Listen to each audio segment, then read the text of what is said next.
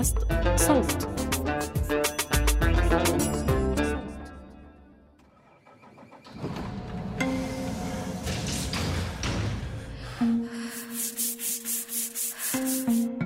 العمل بيجمعنا كبشر ولكن ظروف عملنا مش وحدة ولا بتتشابه بتفاصيلها رغم تقاطعها من الخارج. ولحتى نفهم علاقتنا بأعمالنا وعلاقة أعمالنا فينا رح أقدم لكم أنا سليم سلامة الموسم الرابع من بودكاست ما العمل من إنتاج صوت. رح نسمع قصص العاملات والعاملين المحليين والمهاجرين. على أمل أنه نفهم هالرحلة المعقدة من حياتنا كبشر بعيدا عن فكرة إننا بنعيش لننتج وبننتج لنستهلك. هالموسم بيحتوي على ثلاث ثلاثيات. بكل وحدة فيهم بنناقش جوانب مختلفة متعلقة بالعمل.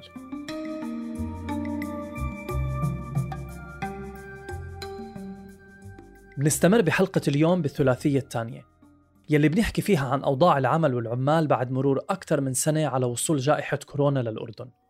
بنكمل بقطاع الزراعة.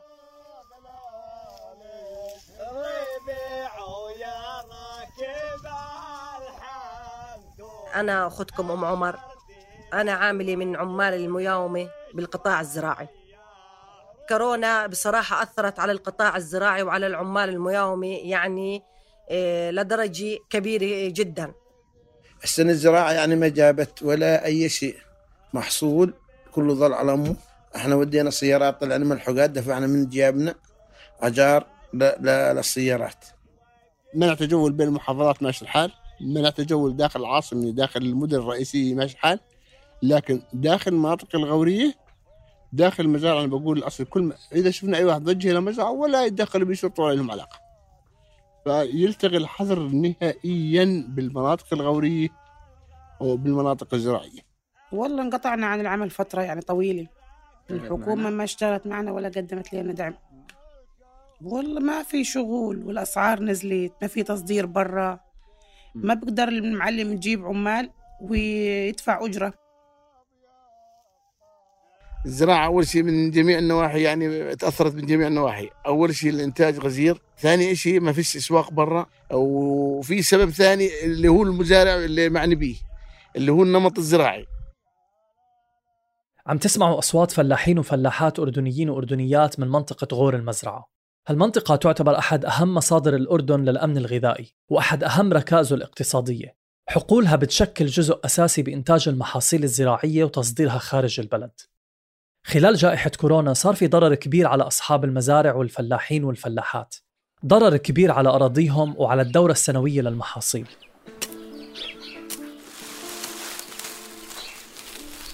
الكورونا أثرت تأثير كامل العالم كله مش على الغور تضررنا إحنا منها صح كمزارعين. بالنسبة للأسعار هذا وحدة درجة أولى.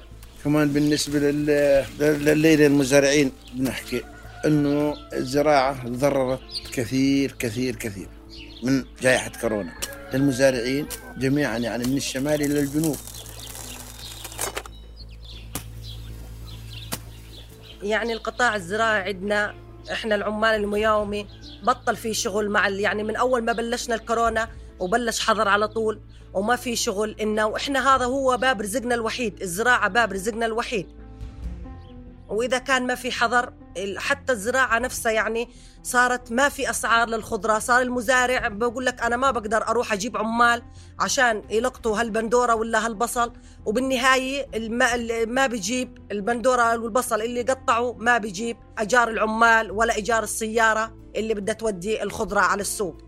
فللأسف يعني إحنا هاي شغلة بنعاني منها إحنا العمال المياومه وبيعانوا منها القطاع الزراعي بشكل عام المزارعين. خلينا نرجع الساعة شوي لورا ونروح للفترات اللي سبقت سنة الجائحة 2020 في بدايات عام 2018 ورغم أزمة قطاع الزراعة فرضت الحكومة الأردنية ضريبة مبيعات على مستلزمات الإنتاج.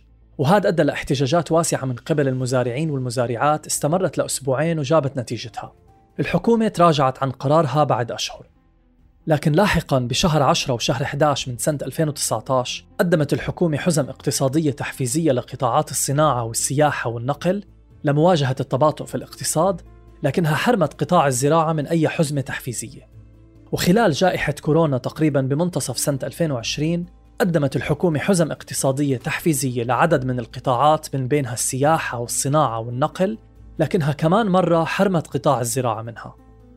بسبب عدم وجود قواعد للبيانات الزراعية ولأنه القطاع غير منظم وفي ضعف كبير بالرقمنة واستخدام التكنولوجيا الزراعية الحديثة كان في صعوبة بتوصيل المنتجات الزراعية لأسواق التجزئة والمستهلكين خلال فترات الحظر الشامل.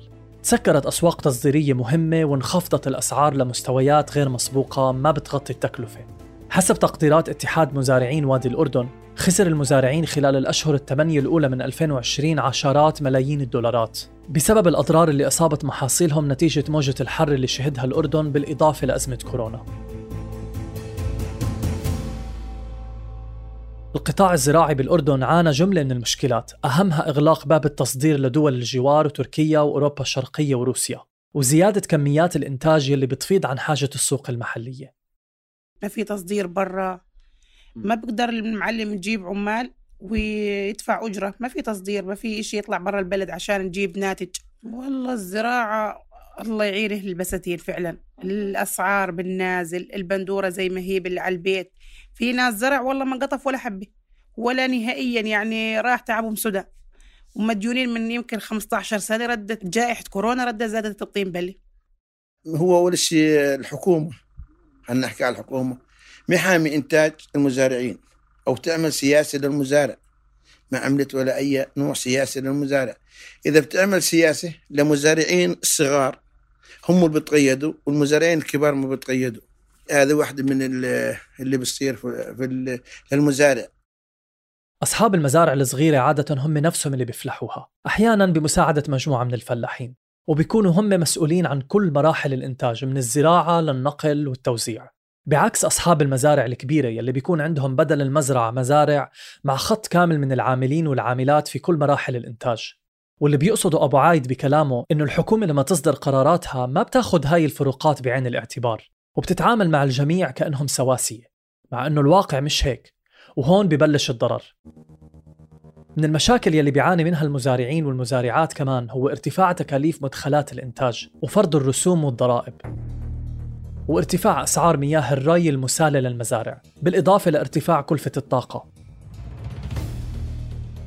مع التحديات والعقبات اللي واجهها القطاع الزراعي خلال الجائحة والحظر الشامل المشكلة ظلت مستمرة حتى لما رفع الحظر واقتصر على أيام الجمعة. حكينا مع محمد الهويمل الدكتور في إحدى الجامعات الأردنية وصاحب مزرعة بمنطقة غور المزرعة. ووضح لنا من خلال الحديث معه كيف ممكن يأثر حظر يوم الجمعة على عمل المزارعين. النقطة الأساسية إنه المزارع كان دور مي في كثير من الأحيان دور المي بتجيب بترتيب معين ثلاث أيام الرابع فممكن يصادف وغالبا بالشهر ممكن يصادف مرة أو مرتين يوم جمعة. هذا المزارع أنا بنتظر دور المي وهو الأهم. إذا ما في مي ما في زراعة. تضرب دور المي على حرم الجبر. يجي الآن دور يوم الجمعة. ممكن المزارع ما يقدر يستفيد من هذا الدور خاصة إنه المزارع هو أصلا ما بيقدر يحصل على التصريح إنه ما بيعرف آلية الحصول على التصريح. أنت الآن تعطي تصريح إلكتروني للمزارع ما معه تليفون حديث. أي تصريح إلكتروني أنت بدك تعطيه للمزارع اللي هو ما بيعرف يستخدم التليفون أحيانا. التكنولوجيا الحديثه ما بيعرف يستخدمها. فهي نقطة مهمة جدا عندنا. حتى لو قلت لي أنا بعطي المزارع تصريح يوم الجمعة لأن في حظر شامل جامع مانع يوم الجمعة.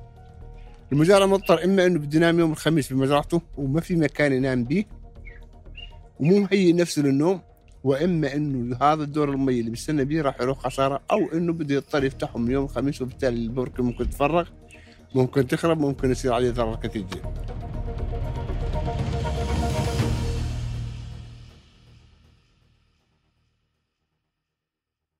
لكثير منا يوم الجمعة هو يوم الفراغ والراحة من العمل. أما بالنسبة لكثير من المزارعين فهو اليوم اللي بينجزوا فيه كل أعمالهم اللي تأجلت خلال الأسبوع مثل القطافة أو العشابة خصوصا أنه يوم عطلة أبنائهم وبناتهم من مدارسهم أو عطلة زوجاتهم إذا كانوا عاملات بقطاعات تانية. الحظر منعهم من استغلال هذا اليوم. فأنت لما يوم الجمعة تقول له ممنوع التجول ليه ولأولاده؟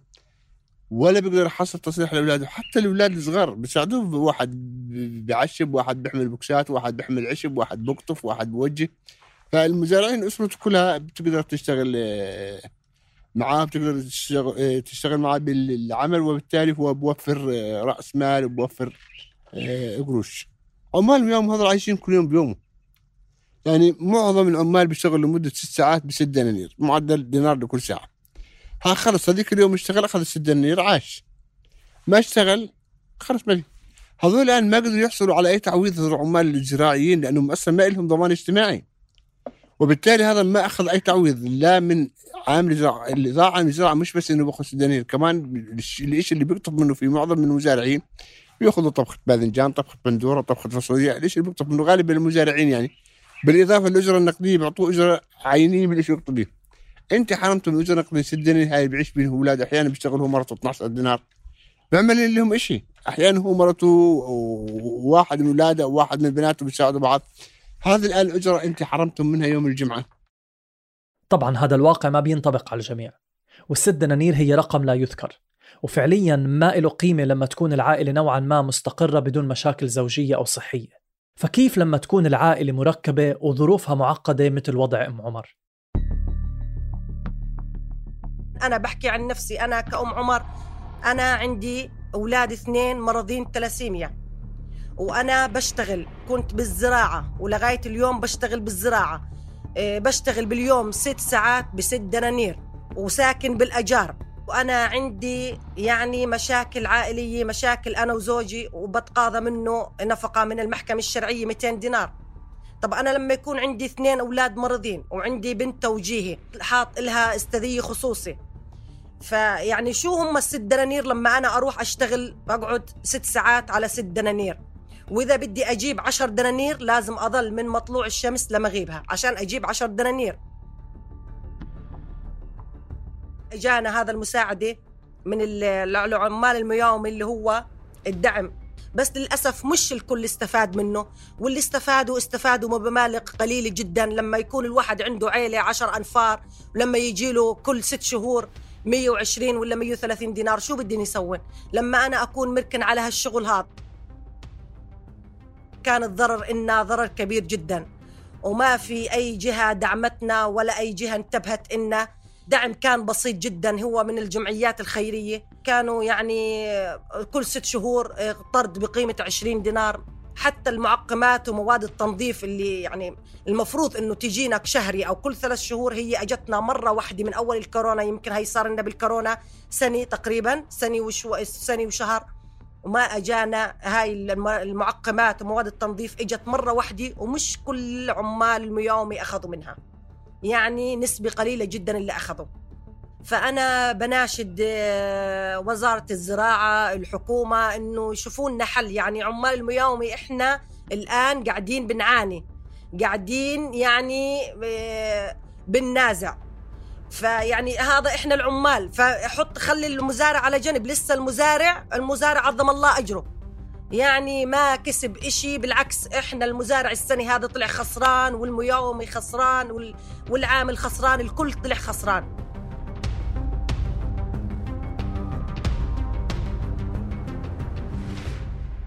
إحدى قرارات وزارة العمل الأردنية كانت إلزام العاملات والعاملين المهاجرين بأنهم ما يرجعوا على الأردن في حال سافروا لبلدانهم أو ناويين يسافروا. وهذا الإشي فاقم أزمة العمالة المهاجرة يلي كانت أصلا مبلشة قبل الجائحة. القرار أدى لتراجع كبير بأعداد العمالة المهاجرة وارتفاع أجورها بطلت المزارع قادرة إنها تشتغل بطاقتها الكاملة.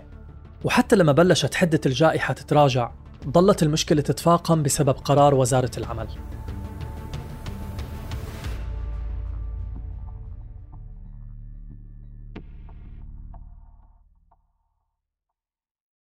لكن بعيدا عن قرارات الحكومة أبو الرائد أحد فلاحين غور المزرعة بيلقي اللوم على المزارعين وأصحاب المزارع بجزء كبير بما يتعلق بفائض الإنتاج وتكدسه خصوصا مع الإغلاقات ومنع التصدير. الزراعة أول شيء من جميع النواحي يعني تأثرت من جميع النواحي. أول شيء الإنتاج غزير والإنتاج الكثير له دور. يعني إحنا بنحط الحق على الحكومة إنه الحكومة الحكومة. أول شيء السواق مسكر الحكومة ما عليها حق. لو في سواق برا فاتحة بتصدر الحكومة ما بتعيموا زي ما بتستفيد إحنا بنستفيد إحنا بتستفيد الحكومة. صح ولا لا؟ ولكن السبب الرئيسي اللي هو المزارع. عندنا مزارعين بكونوا مثلا معاه 20 وحدة.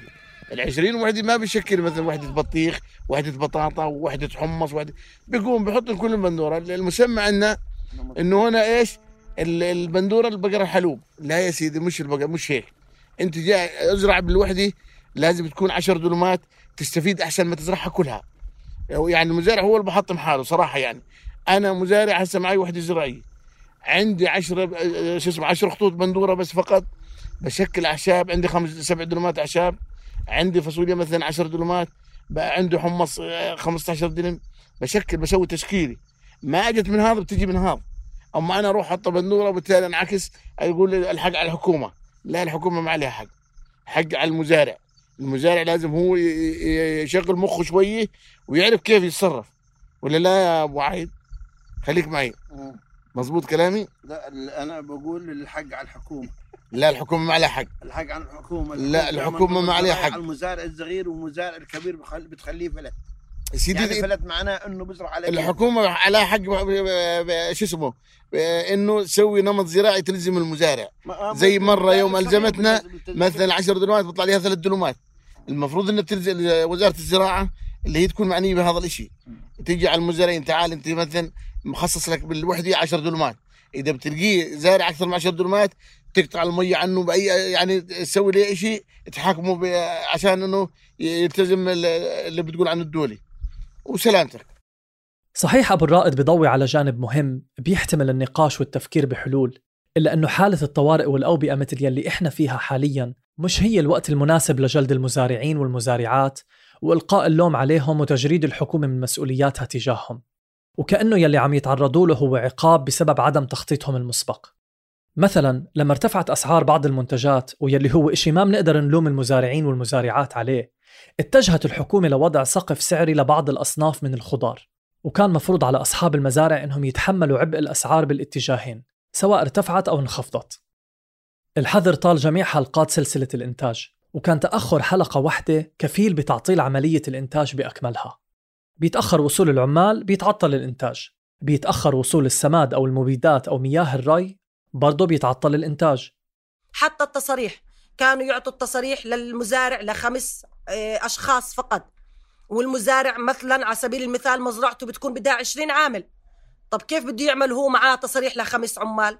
ما بعرف يعني شو هالإشي. أقل ما بيها يعني أنتوا زي ما بتحكوا هذا ال- ال- التكافل اللي أعطتوه لعمال الميومي كان مفروض إنه يكون شهري. زي أنا مثلا أنا زوجي متقاعد ولكن أنا وزوجي منفصلين ولكن أنا بنحسب علي زوجي. يعني ما بطلع لي من من راتب عمال الميومي ما بطلع لي. قاعدين المزارعين ياخذوا قروض من الأقراض الزراعي عشان يسكروا الدين اللي عليهم. فما أتوقع السنة الجاي إنه راح يكون أصلا في زراعة. وأنتم بتحكوا إنه الغور هو سلة ال- الغذاء للأردنيين. وما بعرف السنة الجاي مش مش عارف الله أعلم كيف هالسلة الغذاء هذه راح تصير. يعني راح إذا ما كان في مساعدة من الحكومة مش راح يكون في سلة غذاء اردني السنة الجاي.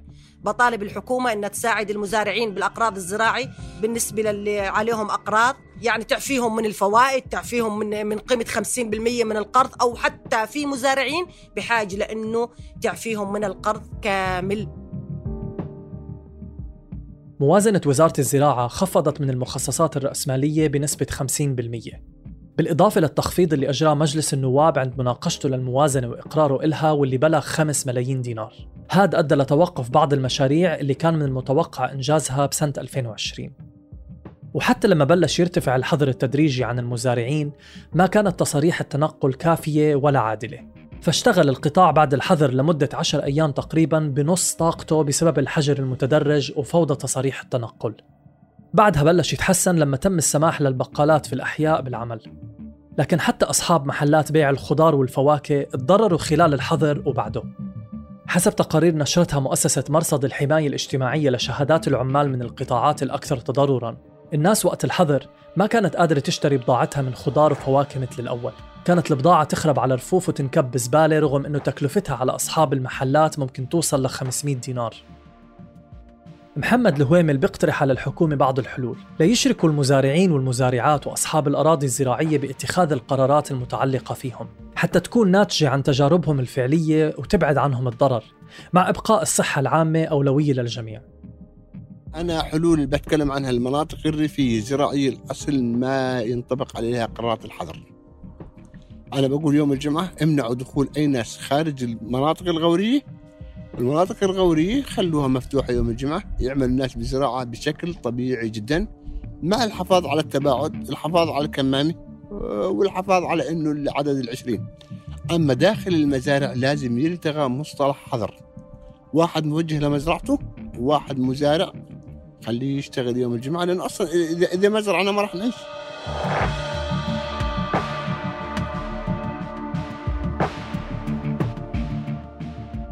بحلقتنا الجاي بنقفل الثلاثية الثانية وبننهي فيها حديثنا عن آثار الجائحة على القطاعات الرئيسية بالأردن ورح نحكي فيها عن قطاع التعليم. تابعونا عبر جميع منصات البودكاست. كنا معكم من الإعداد والتقديم سليم سلامة من البحث روان نخلة والبحث الميداني مؤنس إبراهيم من التحرير محمود الخواجة ومن هندسة الصوت محمود أبو ندى والنشر والتواصل أشرفت عليه مرام النبالي وبيان حبيب. بودكاست ما العمل من إنتاج صوت.